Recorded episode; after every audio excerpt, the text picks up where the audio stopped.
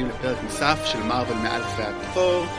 אני רותם יפעת, ואיתי האיש שלא צריך לשיר לו שיר ארס כדי להרגיע אותו, אברי רוזנצבי. השמש נהיית ממש נמוכה, רותם. זה מסכם את מהות היחסים בינינו. היום אנחנו בסרט uh, קבוצתי נוסף, uh, הנוקמים uh, פעם שנייה, Age of Ultron, עידן אולטרון. הסרט שוב בביומו של ג'וס ווידון, מחזיר את כל החברים האהובים.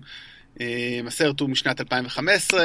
אישית הוא אחד הסרטים האהובים עליי, לדעתי הוא אחד המעניינים ביותר, החכמים והעמוקים של מארוול, ולמרות זאת מבקרים רבים קטלו אותו, ולי ממש לא ברור למה. וגם הקהל אהב אותו פחות, גם לי לא ברור למה, אני חושב שבהרבה מובנים זה סרט שהוא יותר טוב מהאבנג'רס המקורי, אבל אה, לא היה בו את ההתרגשות של אה, הפעם הראשונה שהגיבורים נפגשים, אבל אני חושב שהוא... הרבה הרבה יותר אמביציוזי מסרטים שבאו לפניו. לגמרי, דרך אגב, כשאתה אומר הקהל פחות התלהב, הוא עדיין עשה מלא כסף, אה, מיליארד, מיליארד ארבע מאות בקופות. אף אחד, אף אחד, בוא נגיד, קווין פייגי לא ישב מאוכזב. אני חושב שיותר התכוונתי לתגובות. אני חושב ש... אה, כן. אה, אני חושב שסרטים של מארוול היום זה כמו אלוהים בימי הביניים. כולם מאמינים בו, אתה רק יכול להחליט מה התגובה שלך לזה. כולם הולכים לראות את הסרטים, או שהם אוהבים או שהם לא אוהבים. אבל בסוף כולם נותנים את הדין לפאנו. כן. אז בואו ניכנס ישר לעניינים, כי יש כאן סיפור על התנגשות ערכים מכמה כיוונים, גם בתוך החבורה, על איך לעשות טוב, וגם מול גורם חיצוני, במקרה הזה אולטרון, על מה זה בכלל טוב. מבחינת איזה הפקתית, כמו שאמרת, ג'וס ווידון חזר פעם שנייה, אפילו לא הייתה התלבטות לגבי זה. כל השחקנים חזרו, ויש בעצם שלושה שחקנים מרכזיים עיקריים, בראשם ג'יימס ספיידר, מגלם את אולטרון, שג'יימס ספיידר התחיל בסוף שנות ה-90, בסוף שנות ה-80 כבר, התפרסם בסקס, בסקס שקרים ווידאו טייפ, סרט אינדי קטן, ושיחק בהרבה סרטים, זאת אומרת, קטנים ובינוניים, אבל החל מ-2004, כולל הסרט הזה, הוא רק שיחק בשלושה סרטים. מאז הוא בעיקר טלוויזיה, אבל גם לא בסדרות הנחשבות, גם לא אלה שזוכות באמי וגם לא אלה שזוכות בביקורות, אלא סדרות שהאמת אני לא שמעתי עליהן, אולי חוץ מבוסטון ליגל, אבל ג'וס ווידן אמר שהוא המועמד הראשון והיחיד שלו לתפקיד, וזה די בצדק, הוא עושה את זה מושלם. הקול שלו, הוא, לא, אומר שהוא לא עשה שום שינוי מבטא, ככה הוא ב natural. קצת, יש שם חלקים שקצת נראה לי שעשו לו איזשהו עיוות, אבל אני מבין מה הוא אומר, וזה באמת עובד מדהים. כן, זה, זה מעניין שהוא בחר בספיידר לתפקיד הזה, ספיידר הוא שחקן שנחשב לאקצנטרי ומוזר. הוא מאוד מאוד טוב בלהעביר את הדיאלוג של ווידון, וזה מעניין שהם לא עבדו מאז עוד פעם ביחד. זה דווקא יכול להיות מעניין uh, לראות עוד סרט שלהם. יש נראה לי סיבה פשוטה לזה, אף אחד מהם לא עבד מאז, כאילו בקולנוע. זה גם נכון. ונראה לי ווידון לא עשה כלום מאז, אבל טוב. נדבר על זה בסוף. Uh, בנוסף לאולטרון, uh, יש לנו גם את התאומים וונדה ופייטרו מקסימוף, uh, בגלומם של אליזבת אולסון ואהרון טיילור ג'ונסון. שבאותו זמן, או קצת לפני זה, שיחקו בגודזילה בעל ואישה, פה עם אח ואחות תאומים. בעצם השמות המקצועיים שלהם, למרות שלא אומרים אותם בסרט, זה סקארלט וויץ' וקוויק סילבר. לא התבלבל עם קוויק סילבר שהופיע כמה שנים לפני זה ב-X-Men Days of Future Past, ונדבר על זה קצת בהמשך. ארון טיילור ג'ונסון כמובן עם רזומה מאוד עשיר ומעניין עם קיקאס, וגם קיקאס 2, אבל זה הסרט נורא אז חבל לדבר עליו. ואליזבת אולסן בתור האחות של, של האחיות אולסן, בשבילי תמיד לפחות, תאומות אולסן. בנוסף אליהם, בעצם זה הדמויות באמת שמצטרפות, ווידן רצה גם להכניס את ספיידרמן וקפטן מארוול, הם לא הסתדר, מבחינת זמנים ות, ותסריט. אני לא זוכר אם כבר אז כבר היה דיבור על ספיידרמן שייכנס, כנראה שכן, כי זה כבר די קרוב באמת למלחמת האזרחים, אז כנראה כבר, כבר הגיעו להסכם עם סוני על זה, אבל בכל מקרה הוא לא הכניס אותם, וכמובן אנחנו יודעים שספיידרמן נכנס במלחמת האזרחים אה, קצת אחרי זה, וקפטן מרוויל אנחנו נראה ב-2019. אני חושב שלא היה מקום להכניס פה אפילו עוד, עוד דמות, אה, כאילו להכניס דמות חדשה, זה נראה לי מטורף, הסרט הזה... הוא כבר שעתיים וחצי, ואם היו מכניסים את ספיידרמן, אולי, מי יודע מתי, אולי עדיין היינו בקולנוע. יכול להיות. אחד, הדמעני, אחד הדברים המעניינים בסרט זה מה שאנחנו לא רואים. על הפתיחה אנחנו רואים את החבורה המאומנת, מתואמת, עם שפה משלהם. אנחנו מבינים בעצם שאחרי מה שקרה בחייל החורף, ששילד סלאש היידרה התפרקו, הם יוצאים לחפש אותה, קצת כמו שהקפטן עשה ב...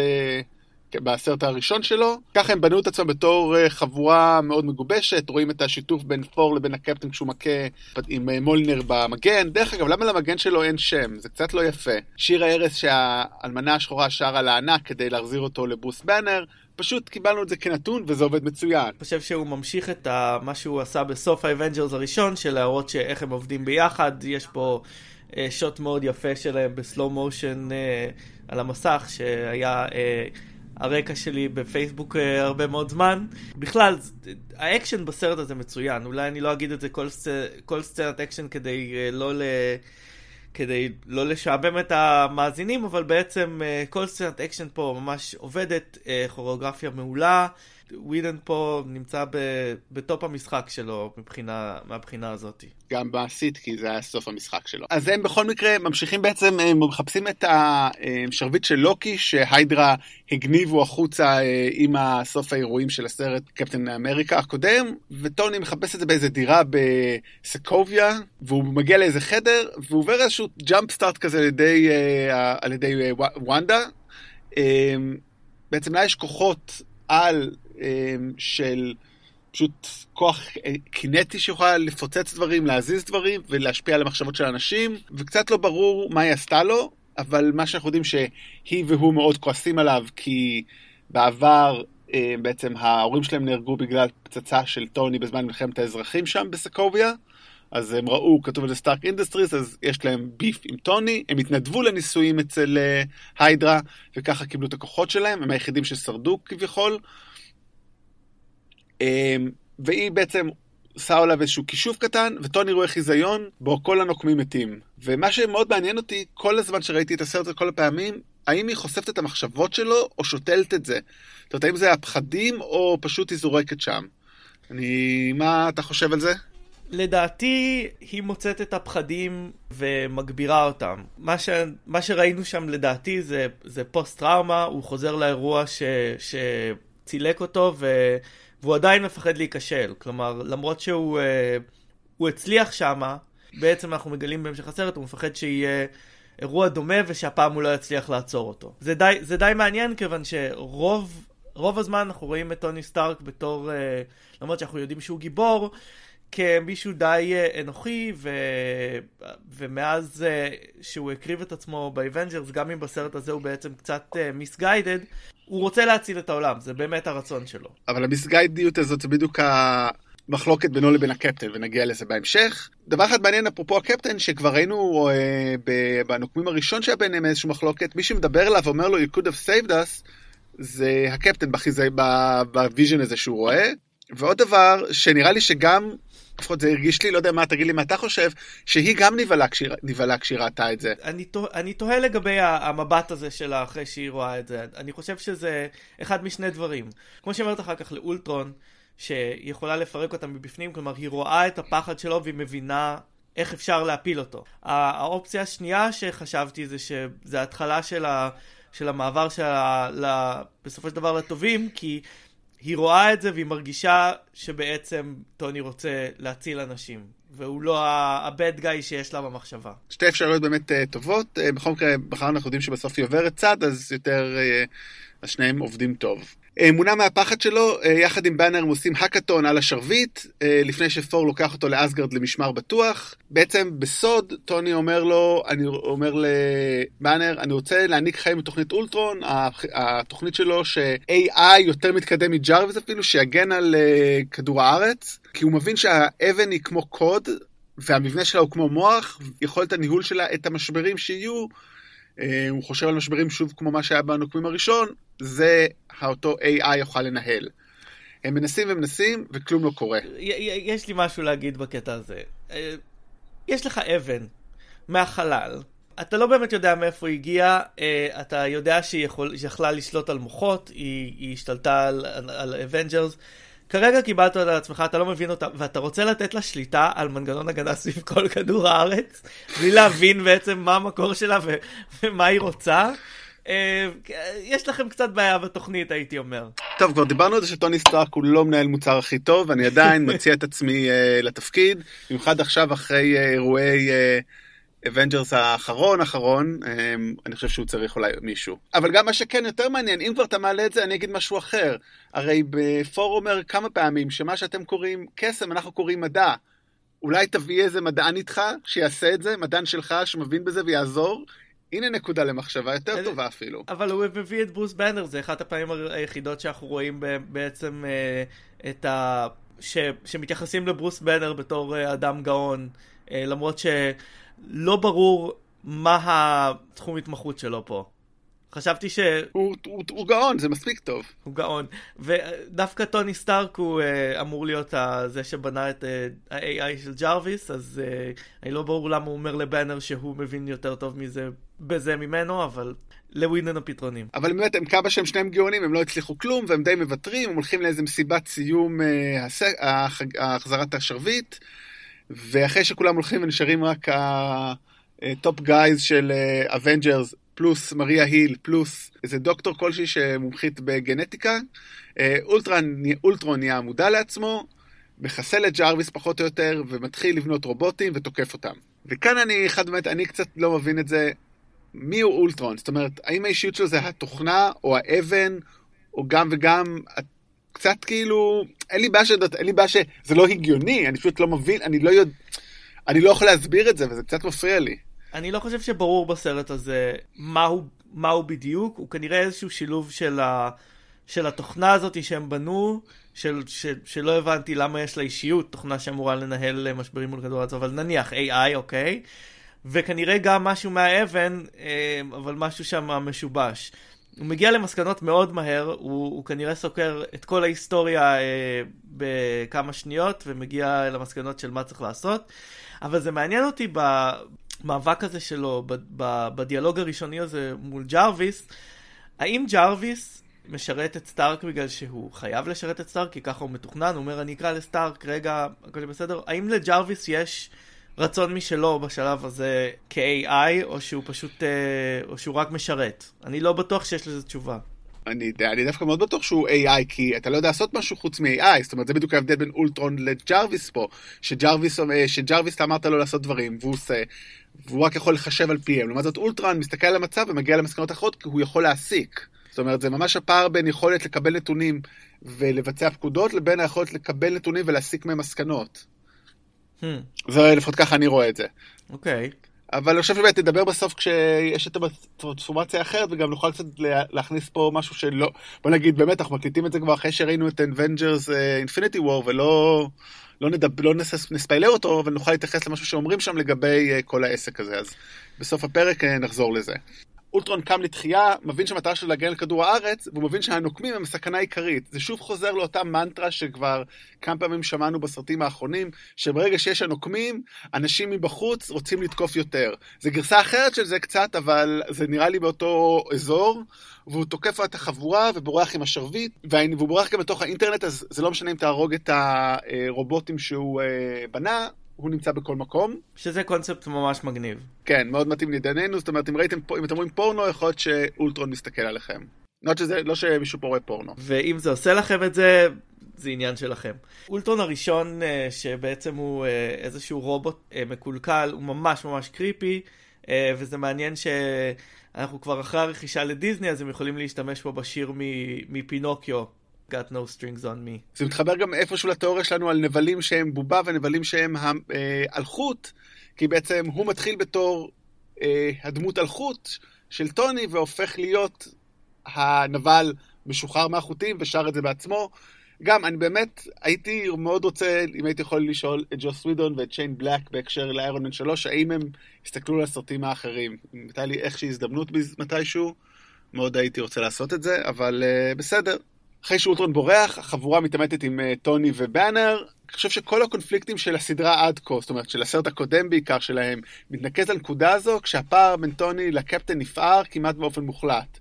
שטוני מאמין בלבצע ולהגן על האנושות מפני כדור הארץ, ומפני הדבר הגדול והמפחיד, הלא ידוע הזה, וכולם מסכימים אותו, רק שטוני אומר, אני לא יכול לחכות פה לדיונים, אין לי כוח לבירוקרטיה של הסתדרות, והוא רץ לעשות את זה, בעוד שהקפטן חושב שזה הם קבוצה וצריך לעשות את זה כהחלטה קבוצתית. וכולם כועסים על טוני, פור ממש עוד רגע ממש חונק אותו, הוא יכול להרוג אותו הרי בשנייה אם הוא רוצה, זה לא תחרות. והם יוצאים בעצם אה, לתקו, לחפש את אולטרון. זה מעניין שאנחנו שואלים את עצמנו, מה בעצם אולטרון רוצה? מה אולטרון רוצה? הוא, הוא קיבל uh, משימה, uh, הדירקטיב שלו מטוני, והוא רוצה לבצע אותה, הוא פשוט מפרש אותה uh, אחרת. הוא... Uh, ואני אדבר קצת בסוף על מה אני חושב שבעצם אולטרון רוצה. הדרך שלו לעשות את זה, הוא מבין, זה על ידי לקרוע את הנוקמים מבפנים, בשביל זה הוא מגייס את התאומים, בעיקר את, הוא מבין שהכוח של וונדה זה יכול לגרום להם לאבד כיוון ולצאת זה נגד זה. וזה קורה כשבסצנה באפריקה, כשהוא יוצא להשיג וייברניום מסוחר סלאש גנב ובשם יוליסס קלו בגילומו של אנדי סרקיס, והפעם בגילומו, זאת אומרת אנדי סרקיס מי שלא יודע הוא ה-go-man של המושן קפצ'ר בהוליווד, גולום, קינג קונג, סיזר הקוף ב... Planet of the Apes, כן, כל השלישייה החדשה, שגם פה קוראים לו סיזר ויוליסס, נחמד. ובטח בטינטין הוא שיחק, כאילו, רוב הסיכויים שאם יש סרט ידוע שהוא שיחק בו, שיש סרט מפורסם שיש בו motion capture זה אנדי סרקיס. ופה זה אחת הפעמים הבודדות שהוא יוצא מהקונכייה שלו ומגלם דמות אמיתית, והוא מצחיק בטירוף פה. הוא אמר שזה יותר כמו הופעת אורח, כי באמת הופיע לשלוש דקות. הוא חוזר אחר כך עם אותה דמות בפנתר השחור, ושם דווקא פחות מוצלח, אבל פה בשלוש דקות שהוא עושה, יש לו קטע מצחיק עם וונדה, ובמהלך השיחה עם אולטרון, שלא עם אולטרון, אנחנו מגלים כמה אולטרון הוא יותר מאינטליגנציה וגם רגשי, וזה קורה כשקלו קורא בעצם, אומר לו המצאה של סטארק, אולטרון מביא לו מכה, קוראת לו את היד ואומר, You think I'm one of Stark's puppets? His hollow man? I mean, look at me. Do I look like Iron Man? Stark is nothing. הוא ממש עצבני. זאת אומרת, זה ההבדלה, אני חושב, בין AI למשהו מעבר. AI לא מגיב ככה בדרך כלל. כן, וזה, וזה מגיע בעצם למניעים האמיתיים של, של אולטרון. אבל זה מעניין, אנחנו רואים פה שאולטרון בעצם עיצב את עצמו. כלומר, אף אחד לא, לא קבע לו איך להיראות. ואנחנו רואים בכל הדיונים שלו שהוא נבל פילוסופי. כלומר, הוא, הוא אוהב לדבר, והוא אוהב, אה, הוא אוהב לדבר על המניעים שלו. רק שהמניעים שלו במהלך הסרט קצת לא נשארים קונסיסטנטיים. בעיקר הוא נראה לי, נגיד בשלב הזה גם, הוא נראה קצת כמו נבל ילד קטן. כאילו כמה שאני אוהב אותו, גם יש לו מניירות של ילד קטן. כאילו, הנה, אני שונא את אבא שלי, אני רוצה להרוג את אבא שלי, כי זה... אני אתלבש איך שאני רוצה, אני... זה, זה קצת... אה... לגמרי. זה חמוד, אבל זה חמוד כי בדיוק זה מראה שהוא רגשי, זאת אומרת זה מראה את האיכות שלו. כן. אז אני לא אומר את זה בתור משהו רע, אני אומר את זה דווקא בתור עוד מאפיין. הנוקמים מוצאים אותם ונלחמים בסצנה מאוד גם, מאוד קרב מצוינת, ואני חושב שלאורטון יש שם את אחד המשפטים שמדברים אותו הכי טוב. שהוא אומר לתור, I think you're confusing peace with quiet. השאלה היא מה ההגדרה שלו לשלום, ואנחנו נגלה את זה בהמשך. יש פה גם את אחד המשפטים שהכי הצחיק אותי בסרט, שבו הם שואלים אותו, למה אתה צריך את הוויברניום? והוא אומר, I'm glad you asked that because I wanted to take this time to explain my evil plan. כך שכנראה בכל המידע שהוא לקח מהאינטרנט הוא גם ראה כמה סרטים. וזה קטע מאוד מצחיק, וזה משהו קצת חסר בסרט הזה ביחס לנוקמים וגם ביחס לסרטים אחרים, אני חושב, של העולם הזה. הוא הרבה פחות מצחיק, הוא הרבה יותר קודר בגלל ההשלכות שלו, אבל גם חסר את הבדיחות הקטנות. זאת אומרת, יש בהתחלה קצת את הבדיחות, יש את הבדיחה עם, ה... עם מולניר שנחזור אליה עוד מעט, נדבר עליה בסוף, אבל אני חושב באופן כללי הוא הרבה פחות מצחיק, לא? הוא פחות מצחיק, לא הייתי אומר הרבה פחות מצחיק, עדיין יש הרבה בדיחות, בצפייה הזאת שמתי לב להרבה בדיחות, הרבה מהם סביב, סביב אולטרון, הרבה מהם הרבה יותר קטנות ויבשות. בעצם אז יש, בקרב הזה, מה שחשוב בקרב הזה זה בעצם וונדה שמתחילה להפעיל את הכסף שלה על כולם חוץ מעל סטארק והוקאי כי כל אחד עבר את זה כבר בדרך כזאת או אחרת למרות שאני לא מבין כאילו איך הוקאי מוגן כאילו once האבן נגע בך אתה כבר לא יכול, you can't go back, קצת תמוה, אבל יאללה. ההבנה שלי, מה שקרה פה זה שכשלוקי השתלט עליו עם המטה, שרביט, היה בינו לבין, ה... לבין האבן אה, אה, מגע הרבה פחות אמצעי מאשר אה, מה שקורה עם וונדה, כלומר, הוא כבר חווה את, ה... את הסם בצורה הכי טהורה שלו, אז הוא כאילו מוגן מפני ה... המופעים היותר אה, שוליים. איזוטריים. כן. אוקיי. Okay. הגיוני. רק איך הוא ידע את זה, אבל בסדר. אני כאילו, סבבה, נזרום עם זה.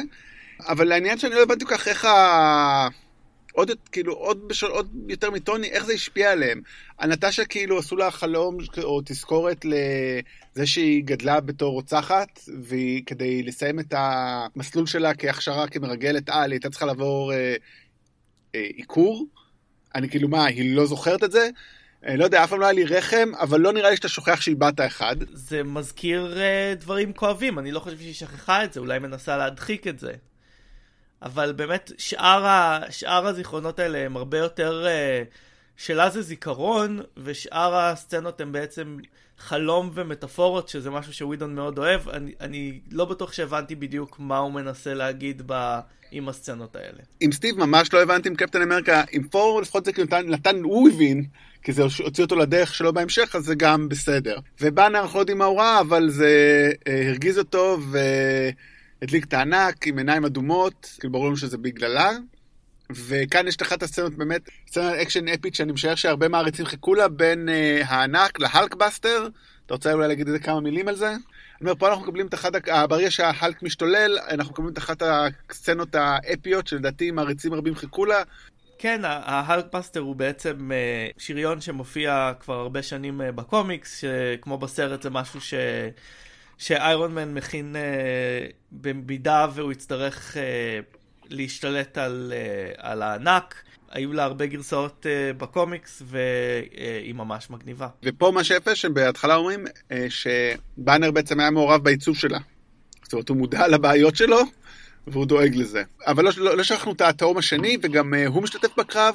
Um, בסך הכל בחור מהיר תמיד עוזר, ורואים אותו רץ בהילוך איטי ביחס לכולם.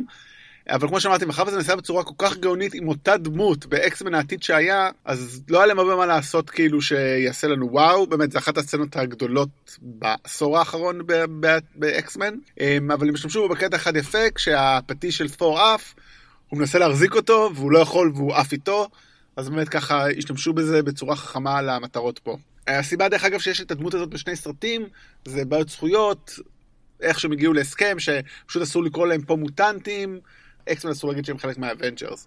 אז העורכי דין של פוקס ודיסני הגיעו להסכם וכולנו נהנינו מזה. lawyers assemble. אז החבורה די מובסת ומותשת, ואז אנחנו מגלים את ההפתעה הכי גדולה של הסרט. להוקה יש משפחה, ואשתו גם מתארת את הדברים כמו שהם. הם אלים אבל הם בצרות, והאם הקבוצה ידאגו לו, כי הוא בסך הכל בן אדם רגיל שיודע לראות בחץ וקשת. אף אחד דרך אגב לא יודע על המשפחה, רק פיורי ורומנוף, הוא הסתיר את זה מכולם. יש קצת רמזים לזה בסרט שהוא מדבר בטלפון עם מישהו, אומר לה, yes ma'am, you're the boss, ואנחנו לא מבינים על מה הוא מדבר, אבל כאן זה מתגלה. זה גם נותן, יש לו שם ילד, אה, שני ילדים ואשתו בהיריון. זה גם אולי מסביר למה בהמשך הוא מתייחס לתאומים בצורה מאוד הוואית, הוא היחיד בתור הורה בסרט, אז יש לו קצת הבנה של איך זה, ואני קצת נשמע כמו ההורים שלי, אבל בסדר. זה, זה מעניין אותי היחס של אה, ג'וס ווידן להוקאי. אני זוכר שכשג'וס ווידן כתב uh, ריצה של ה X-Men בקומיקס, הוא uh, ניסה uh, להפוך, להתמקד בדמות של סייקלופס. Uh, שנחשב לאחד הדמויות הפחות מעניינות ב X-Men, הוא, הוא תמיד כזה טוב וישר, והוא אמר, uh, הוא אמר אז בריאיון, אני רוצה לקחת את הדמות שאנשים חושבים שהיא הכי פחות מעניינת, and see what makes them tick. ואני מרגיש שגם כאן הוא לקח את uh, הוקאי וניסה להפוך אותו לדמות מעניינת. אני רוצה להגיד, stop trying to make הוקאי a thing, הוא לא מעניין. אני מתנצל בפני מעריצי הוקאי. אנחנו ניפגש ב-Untitled uh, Avengers Movie ב-2019, שבו הוא הולך להציל את היקום. תרשה לי להיות סקפטי, כן. אבל בבית מתרחשת אחת הרגעים הכי מרגשים, אני חושב, בכל הסרטים, בהיסטוריה של כל ה-19 סרטים עד כה. קטע די אינטימי בין uh, רומנוף לבין באנר. אבל שבעצם קצת אה, מבטאים את האהבה שלהם, אה, ראינו פליטות ביניהם לפני כן בסרט, אבל יש משהו קצת ארכאי בחיבור ביניהם, כשהיא אומרת, היא לא יכולה ללדת ולכן גם היא מפלצת, כאילו לא מתאים לג'וס ווידון בכלל, אה, או לפחות קצת היו דברים עליו בתקופת המיטו, אז אני לא יודע, אולי הוא קצת לא בדיוק מה שחשבנו. ווידון אכל המון חרא על הסצנה הזאתי, הוא טוען ש... זה לא מה שנטשה אומרת בסצנה הזאת. ווידון אמר, היא אומרת שהיא לא יכולה ללדת, אבל הסיבה שהיא מתארת עצמה כמפלצת זה בגלל שהיא הייתה רוצחת שכירה של... לא רוצחת שכירה, רוצחת בשירות הרוסים. כלומר, הוא, הוא, הוא, הוא אמר, חבר'ה, זה נכון שהיא אומרת את זה לא, שהיא לא תוכל לעשות משפחה, אבל זאת לא הסיבה שהיא אומרת שהיא מפלצת. אתה יודע, ג'וס ווידון בן אדם אשף מילים. הוא היה צריך, אתה יודע, היה יכול לכתוב את זה יותר טוב, אבל uh, בסדר, אני, זה לא... אני מאמין לו שזה לא מה שהוא התכוון. Uh, יכול להיות okay. שהוא לא אוקיי. פמיניסט העל שחשבנו, אבל אני מאמין לו שזה פשוט יצא לו לא טוב. Um, החבורה לא לבד, וניק פיורי בא אליהם, ונותן להם איזשהו עידוד, אבל בזמן הזה הקרע בין טוני לקאפ קצת מתרחב. ת'ור ממריא לו לחפש תשובות מהחיזיון שלו, הוא רותם את דוקטור סלוויג המוכר לנו לנסות לשחזר את החיזיונות. והוא, בעצם החבורה ממשיכה לנסות להבין מה אולטרון רוצה את הוויברניום. בשביל זה הם אגב הולכים למרכז של האינטרנט, שזה רעיון די מגוחך. הם הולכים לאיזה מרכז שהם קוראים לו הנקסוס של האינטרנט, אה, שאנחנו יודעים שהוא לא קיים. איפה שכל התעבורה עוברת, איפה שיודעים איזה פורנו צפיתם, וכמה זמן ביזזתם בפייסבוק. אה, אז למה אולטרון צריך בעצם את כל הוויברניום? אה, אולי לא אמרנו שני מילים על ויברניום, זה המתכת הכי חזקה ביקום, מגיעה מווקנדה והיא תהיה מאוד חשובה בהמשך, אז הוא צריך אותה לשני דברים. ראשית, ו- והמגן צריך... של קפטן אמריקה עשוי ממנו. והקפטן של, נכון, אנחנו מכירים אותו כבר, אז הוא צריך אותו לשני דברים. אחד, לבנות, אה, מנוע שירים את, את סקוביה באוויר, ואז יפיל אותה באפקט שיהיה כמו מטאור וישמיד את כדור הארץ. זה די גאוני, כאילו, אין, אי אפשר לעצור את זה, זאת אומרת, עצרת את זה, זהו, זה לא טילים, זה לא זה, זה one timer. ושנית, וזה מה שאני לא כל כך מבין, הוא מנסה לבנות את עצמו בעזרת וייברניום אצל דוקטור צ'או בקוריאה, אותה דוקטורית שראינו בהתחלה, שקצת מאוהבת בפור, כמו כולנו. מה שאני לא מבין זה למה הוא צריך את האבן. כאילו, הוא מכניס את זה לתוך הרובוט המתקדם, אבל מה, מה זה עושה? שוב, זה אותה בעיה שאני לא מבין מה זה אולטרון, אני עוד יותר לא מבין מה זה הדבר הזה שהוא בונה. אני חושב שהוא רוצה להשתמש באבן כדי להכיל את המוח שלו בתוך הרובוט הזה. כלומר, הרובוט הוא, הוא רק גוף, הוא מנסה לבנות לעצמו משהו שיהיה בין רובוט לבן אדם, שילוב של תאים אנושיים ווייברניום, ואת התוצאה נראה בהמשך. אבל אני לא מבין, כאילו אוקיי, אתה יוצר גוף מווייברניום שהוא עמיד ובלתי ניתן לשבור. אתה טוען את התודעה שיש לך עכשיו, מסתובבת לאונליין, למה אתה... מה, מה האבן עושה בתוך זה? האבן יכולה להכיל אותו? לא יודע. טוב, אה, אז הוא בקוריאה שם, ו... אבל הקפטן נטשה והוקאי מחלצים את הרובוט ואת הוויברניום, והם נזרים בתאומים כדי לחלץ אזרחים שלא ייפגעו. כן, הם הבינו שאולטרון בעצם רע, ברגע שהוא מעביר את התודעה שלו לגוף החצי אנושי הזה, היא יכולה לקרוא, וונדה יכולה לקרוא את המחשבות שלו, ו... ומבינה שאולטרון הוא ממש רע, וטוני סטארק כנראה פחות רע, אז היא הולכת על הפחות רע. היא הבינה את זה מהר. הלוואי ואזרחי ישראל גם ידעו לעשות את זה. למכבי תל אביב זה לא קבוצת המדינה, תלמדו את זה כבר. אז הקפטן נטשה והוקאי אה, מעבירים את הרובוט, את הרובוט וברייניום לבאנר וטוני, שאומרים וואלה, לא הצלחנו פעם קודמת לטעון לתוכו את, אה, את האולטרון שרצינו, אז מה, לא נעשה את זה עוד פעם? ניסוי וטעייה. זה ניסוי טעייה וניסוי עוד פעם. העקשנות של טוני באמת לא תיאמן, ופה הוא מצליח, אבל במלחמת האזרחים בהמשך זה עולה לו בהכל העקשנות הזאת. ואני שוב לא מבין מה הם מנסים לעשות, איך זה עובד הפעם כן. טוני מנסה לשכנע את באנר לעזור לו בעצם עכשיו לטעון את ג'רוויס לתוך הרובוט הזה עם האבן. כי הוא מצא את ג'רוויס בעצם בתוך אותו מרכז אינטרנט שאמרת, הוא שם הסתובב, מפורק, רק חלקים ממנו, לא מודע לעצמו, מונע מאולטרון גישה לנשק הגרעיני. זה למה דרך אגב היו צריכים את כל הסיפור הזה, כי אם היה לו גישה לקודים, לצפנים הגרעיניים, הוא לא היה צריך בכלל את, ה... את האור הזה. אנחנו רואים פה בעצם שטוני לא למד כלום ממה שקרה בסרט עד עכשיו. טוני בכלל מוכיח שהוא אה, לא לומד הרבה, ובעצם אנחנו נראה שהוא די מר החלטה ברגע שהוא... אה, הוא, הוא מנסה שוב ושוב ושוב לעשות משהו מטופש בסרט הזה, אה, כשהוא נכשל הוא עובר לצד, לכיוון ההפוך במלחמת האזרחים. גם קצת ילד קטן, יכול להיות שבגלל שאולטרון הוא... התוצר שלו, הוא, אה, כולם מתנהגים בקצת אינפנטיליות. מאוד יכול להיות. בכלל, אני חושב שהסרט הזה הוא מאוד Iron Man. זאת אומרת, הם קוראים לזה Iron Man 4, וקצת משנים את התסריט ש... יותר פוקוס עליו. מלחמת האזרחים זה כביכול קפטן אמריקה, אז זה צריך להיות סוג של Iron Man לדעתי. טוני גם עושה פה איזשהו משחק על הרגשות של באנר, אומר לו, אנחנו מדענים מטורפים, אנחנו מפלצות. לא, הוא מפלצת, אתה מיליונר, פלייבוי, פילנטרופ, ממציא גאון. בוא, בוא כאילו נשים דברים בפרופורציות פה חבר, זה ממש כאילו טריק זול, זה עובד. אבל רגע לפני שמצליחים אה, להפעיל את זה, הקפטן אה, מגיע עם התאומים, וכמובן הם כבר לרגע מתחממים וכמעט מתחילים מכות. ווונדה די מצא את טוני במשפט האהוב עליי, סטארק will do anything to make things right. שזה כאילו משהו חיובי, אבל זה לא.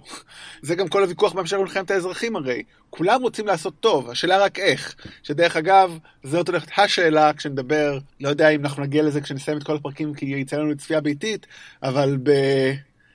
Avengers Infinity War, זאת כל השאלה של uh, ת'אנוס, הוא גם רוצה לעשות טוב בסך הכל, אבל השאלה היא איך עושים טוב. אני חושב גם שאנחנו רואים פה ש, שסטארק תמיד יורה מהמותן. הוא לא חושב על הדברים אה, אה, בצורה עמוקה לפני. יש לו תפיסה של אה, צודק ונכון, אבל היא, היא, היא משתנה ולאו דווקא לטובה. כן, אבל זה גם כאילו הרע הכי גרוע, כי הוא בטוח שהוא עושה טוב.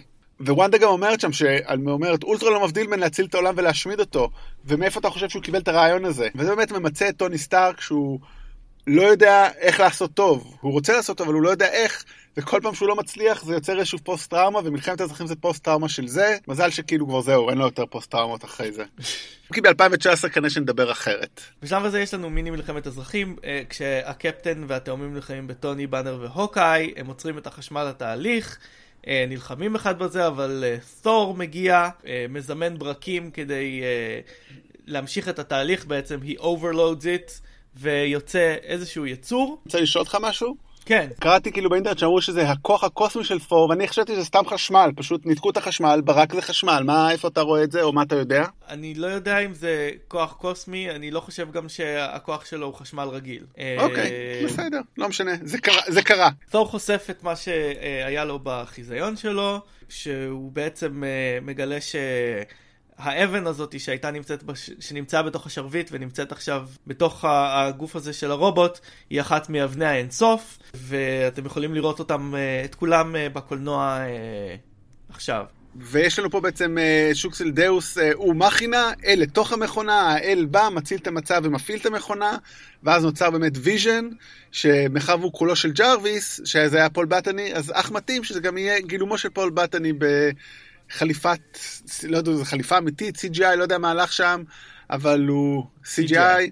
והוא שילוב של האבן, ג'רוויס, וב Infinity War אנחנו מגלים שזה גם שילוב, קצת אה, אולטרון, קצת אה, באנר, קצת טוני, ובכלל זה סרט שנוצרים פה שני יצורים, קראתי שזה קצת פרנקנשטיין כאילו ממש פרנקנשטיין המטאפורה, כי טוני יוצר את פרנקנשטיין, פרנקנשטיין בעצמו יוצר משהו, אבל זה גם קצת השלב שהסרט איבד אותי, אני חייב להגיד, כי ההבדל ביניהם מאוד ברור, הוויז'ן הוא הטוב האולטימטיבי, אנחנו גם קוראים לזה ביטוי פיזי מאוד יפה, כשהוא בא להרים את מולניר, הפטיש של ת'ור, שכידוע לנו מהסרט הראשון, רק מי שראוי יכול להרים אותו, וזה גם בתחילת הסרט, בזמן שהם במסיבה, כולם מנסים להרים ואף אחד לא מצליח, אבל לרגע קטן, קפטן מצליח להזיז את זה קצת, ופור כאילו עושה איזה מבט קטן של או-או, מה קורה פה? קטע אדיר, ואני חושב שגם זה התחלה של קריס אמרסוף בתור שחקן מצוין. זאת אומרת, רק מפה הוא רק עולה, הוא נפטר מהסרט המזעזע שהיה לו. פה הוא לא מקבל הרבה זמן, הוא מקבל איזה רבע שעה, אבל uh, בהמשך בפור רגנורק ובמלחמת אינסוף הוא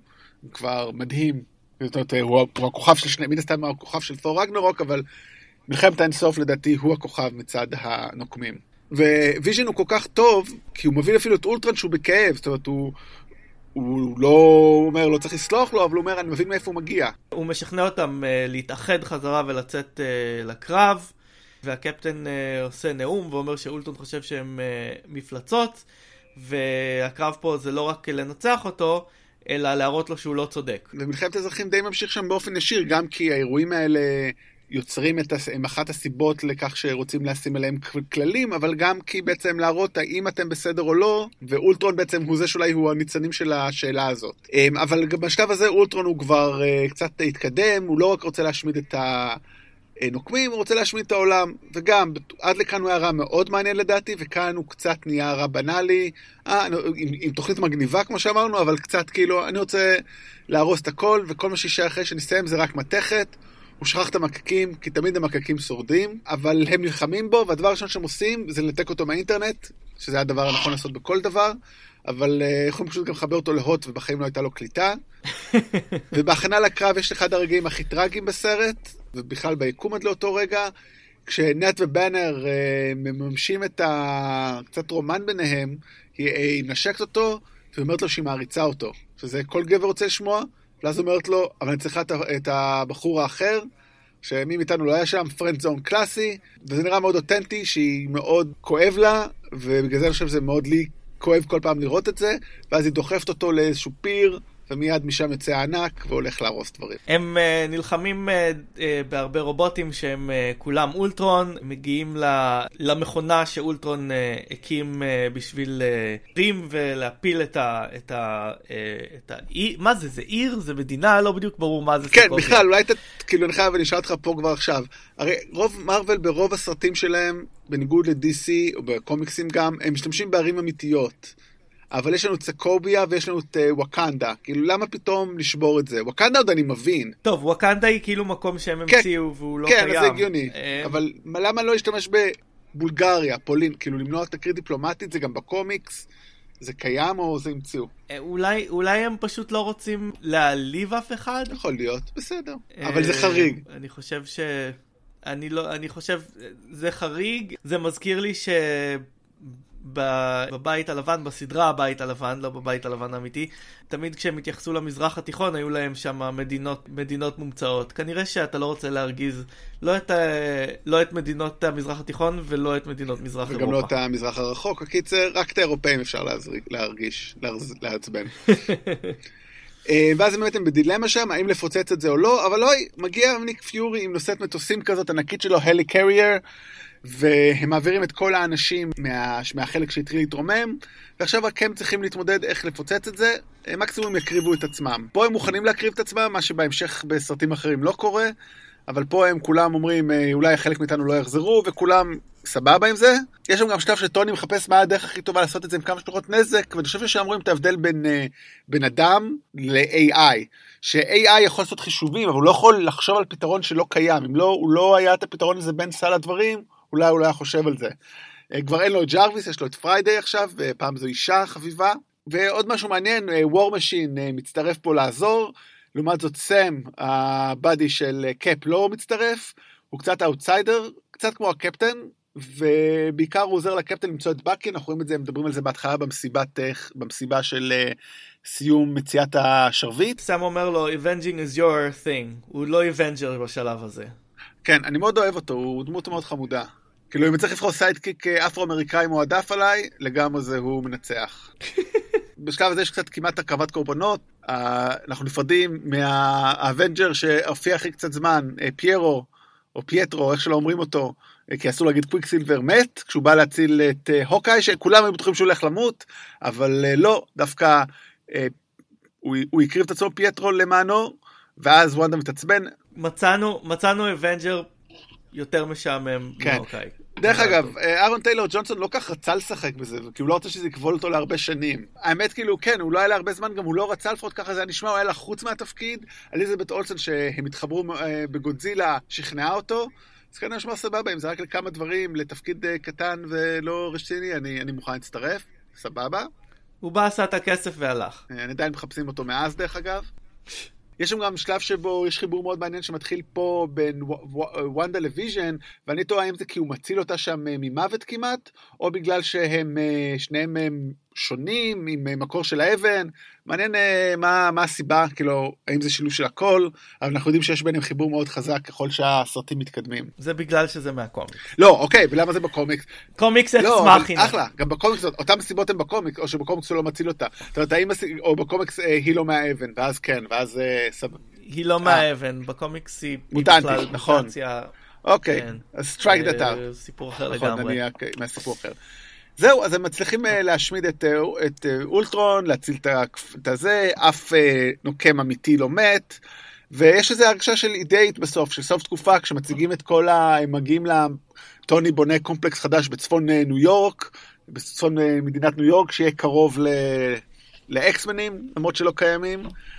וזה, לא יודע, יוצר הרגשה כזה תקופה מאוד אידאית של היי, hey, אין יותר סכנות, תראו, קיבלנו אה, אנשים חדשים, פתאום רואים כאילו נראה שוור משין, וונדה, ויז'ן וסאם באמת מצטרפים ל Avengers. וכמובן שאנחנו יודעים ש, שזה תכף הולך להיגמר האידאה הזאת. כן, יש פה איזושהי הבטחה ל Avengers חדשים שלא מתממשת בהמשך. אני תוהה אם uh, הכיוון של ג'וס uh, ווידן uh, היה שונה מזה של מרוויל לפייגי רצו ללכת אליו ובגלל זה הוא עזב אחרי זה. אבל מיד אחרי זה אנחנו נגיע למלחמת האזרחים, ש... ש... וה Avengers החדשים האלה אה, הולכים הצידה. כן, הם, מקבלים תפקיד צד.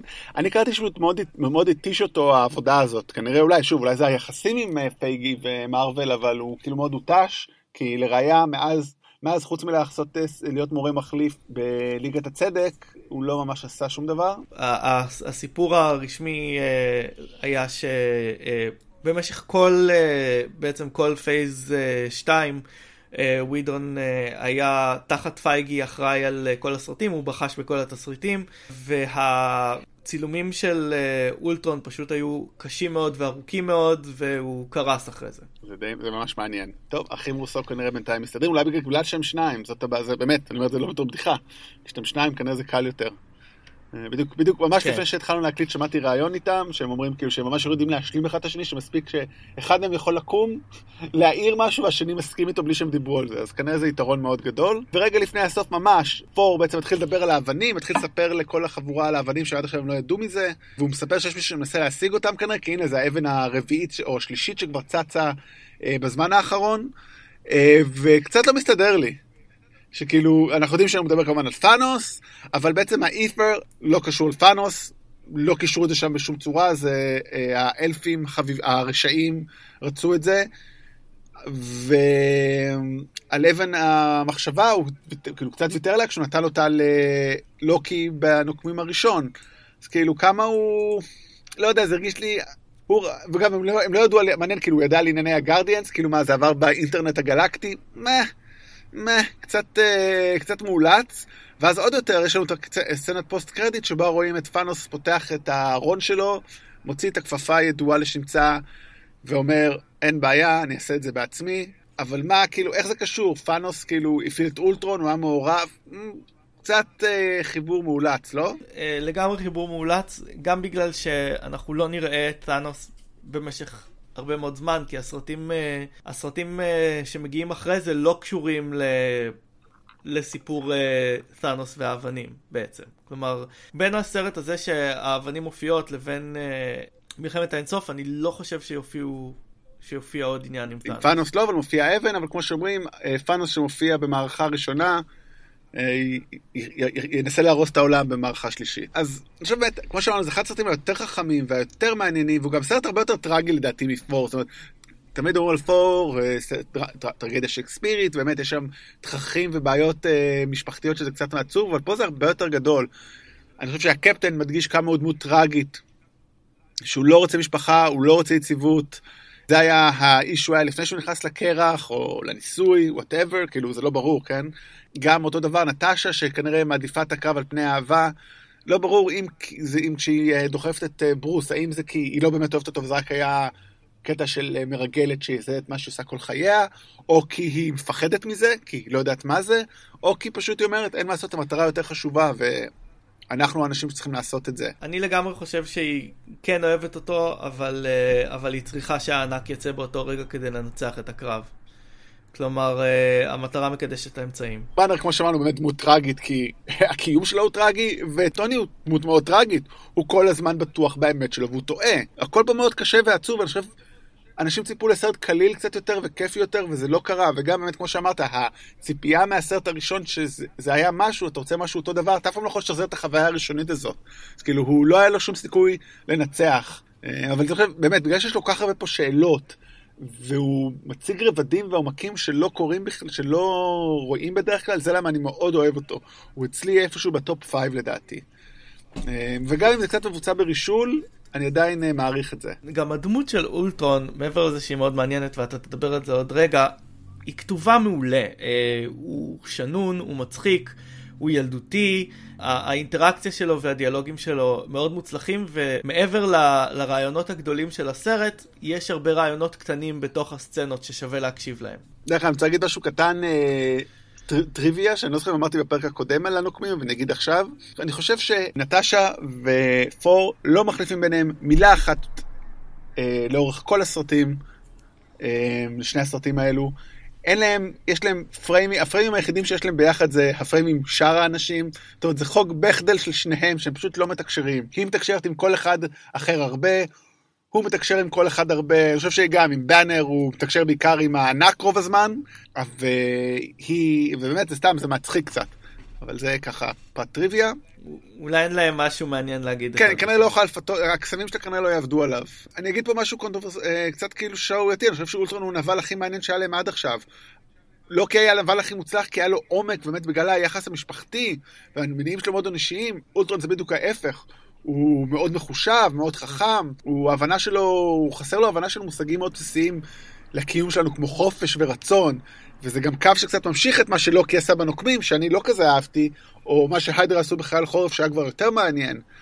וזה גם, אבל ההבדל בינו לבין שני אלה, שהוא עושה את זה במניעים אה, אלטרואיסטיים, זאת אומרת, הוא באמת מאמין שזה נכון, הוא לא חושב שזה עוזר לו, אלא נתנו לו משימה והוא עושה אותה, הוא תוכנת להציל את האנושות. והוא עושה את מה שנראה לו נכון. הוא מורכב בגלל שהוא מתנהג כאילו יש לו משנה סדורה של uh, מה צריך לעשות כדי לנהל את העולם, אבל אין לו. הוא בעצם ילד שיוצא נגד ההורים שלו, uh, הוא, uh, הוא כואב וכועס uh, כי, הוא, כי הוא נולד מתוך איזשהו uh, כאוס כזה, והוא רואה את העולם והוא לא מבין אותו, ו... ובגלל זה לדעתי הוא מעניין. דרך אגב, אני חושב שזה אולי הסרט שהוא המדע בדיוני היחיד בסדרה. כאילו, נכון, יש את השילוב של הכוח הקוסמי, אבל יש פה איזה משהו קצת אה, מדע בדיוני. מה אתה חושב? כן, יש פה, יש פה מדע בדיוני, אולי הוא לא עובד בדיוק, כלומר, זה מדע בדיוני, מה שנקרא קל, הוא לא, הוא לא באמת עובד לפי איזה שהם אה, חוקים, אבל אה, יש פה רעיונות מדע בדיוניים כמו אינטליגנציה מלאכותית, או הדרך שהוא מפזר את עצמו על, על פני אה, רובוטים שונים ודרך האינטרנט. זה, זה, זה מאוד מעניין, אבל זה לאו דווקא תמיד עובד. אנחנו לא בדיוק מבינים איך אולטרון נוצר, מה המרכיבים של האישיות שלו, ומה הוא רוצה בעצם לעשות. או למה הוא מגיע למסקנה שהוא מגיע אליה. beer, want more beer, כמו הפרק בבאפי. כן. אה, ולסיום, מי, מי היית חושב שיכול לביים את זה? במאי arthouse, במאי קלאסי? מי, מי היית רוצה לראות? אני, אה, אני במקרה הזה אגיד שג'וס ווידון הוא הבמאי היחידי שהיה יכול לביים את הסרט הספציפי הזה. תשובה מתחכמת, אבל אני אקבל אותה. אני הייתי אומר סטנלי קיובריק, כי בכל זאת 2001 הוא אה, מופת לאינטליגנציה מלאכותית, ואיך היא מתנקמת בבני אדם, אז אני חושב ש... וגם פילוסופית, ואני חושב שזה רק מראה כמה אני מעריך את ג'וס ווידון ואת הסרט הזה. כלומר, עם קיובריק ו-2001 זה משהו שאני רואה בתור שווה ערך לו, אז אה, כבוד... אה, כבוד לו. בהחלט, אני חושב שאם קובריק היה אה, מביים את זה וכותב את זה, אז אה, it would make much more sense. אה... קובריק היה מאוד מאוד אה, קשוח עם זה שהסרטים שלו אה, יעבדו מבחינה לוגית, אז אה, אני תוהה איך זה היה קצת, יוצא. קצת פחות מצחיק, זה בטוח. כן. אז זהו, שבוע הבא אנחנו בסרט האחרון בשלב 2, אנטמן, סרט מנותק לחלוטין כמעט uh, מכל היקום בשלב הזה שלו. סרט שונה, סרט חמוד, סרט מצחיק, וזהו, אז עד אז, uh, אני רותם יפעת. כן, אני אבי רוזנצפי. אה, ואל תבנו אה, אינטליגנציה מלאכותית שתגן על העולם. ואם אתם עושים את זה, אל תעשו אותה פעמיים אחרי שהוא מנסה להרוג אתכם פעם אחת. I couldn't have said it better myself. לילה טוב. ביי.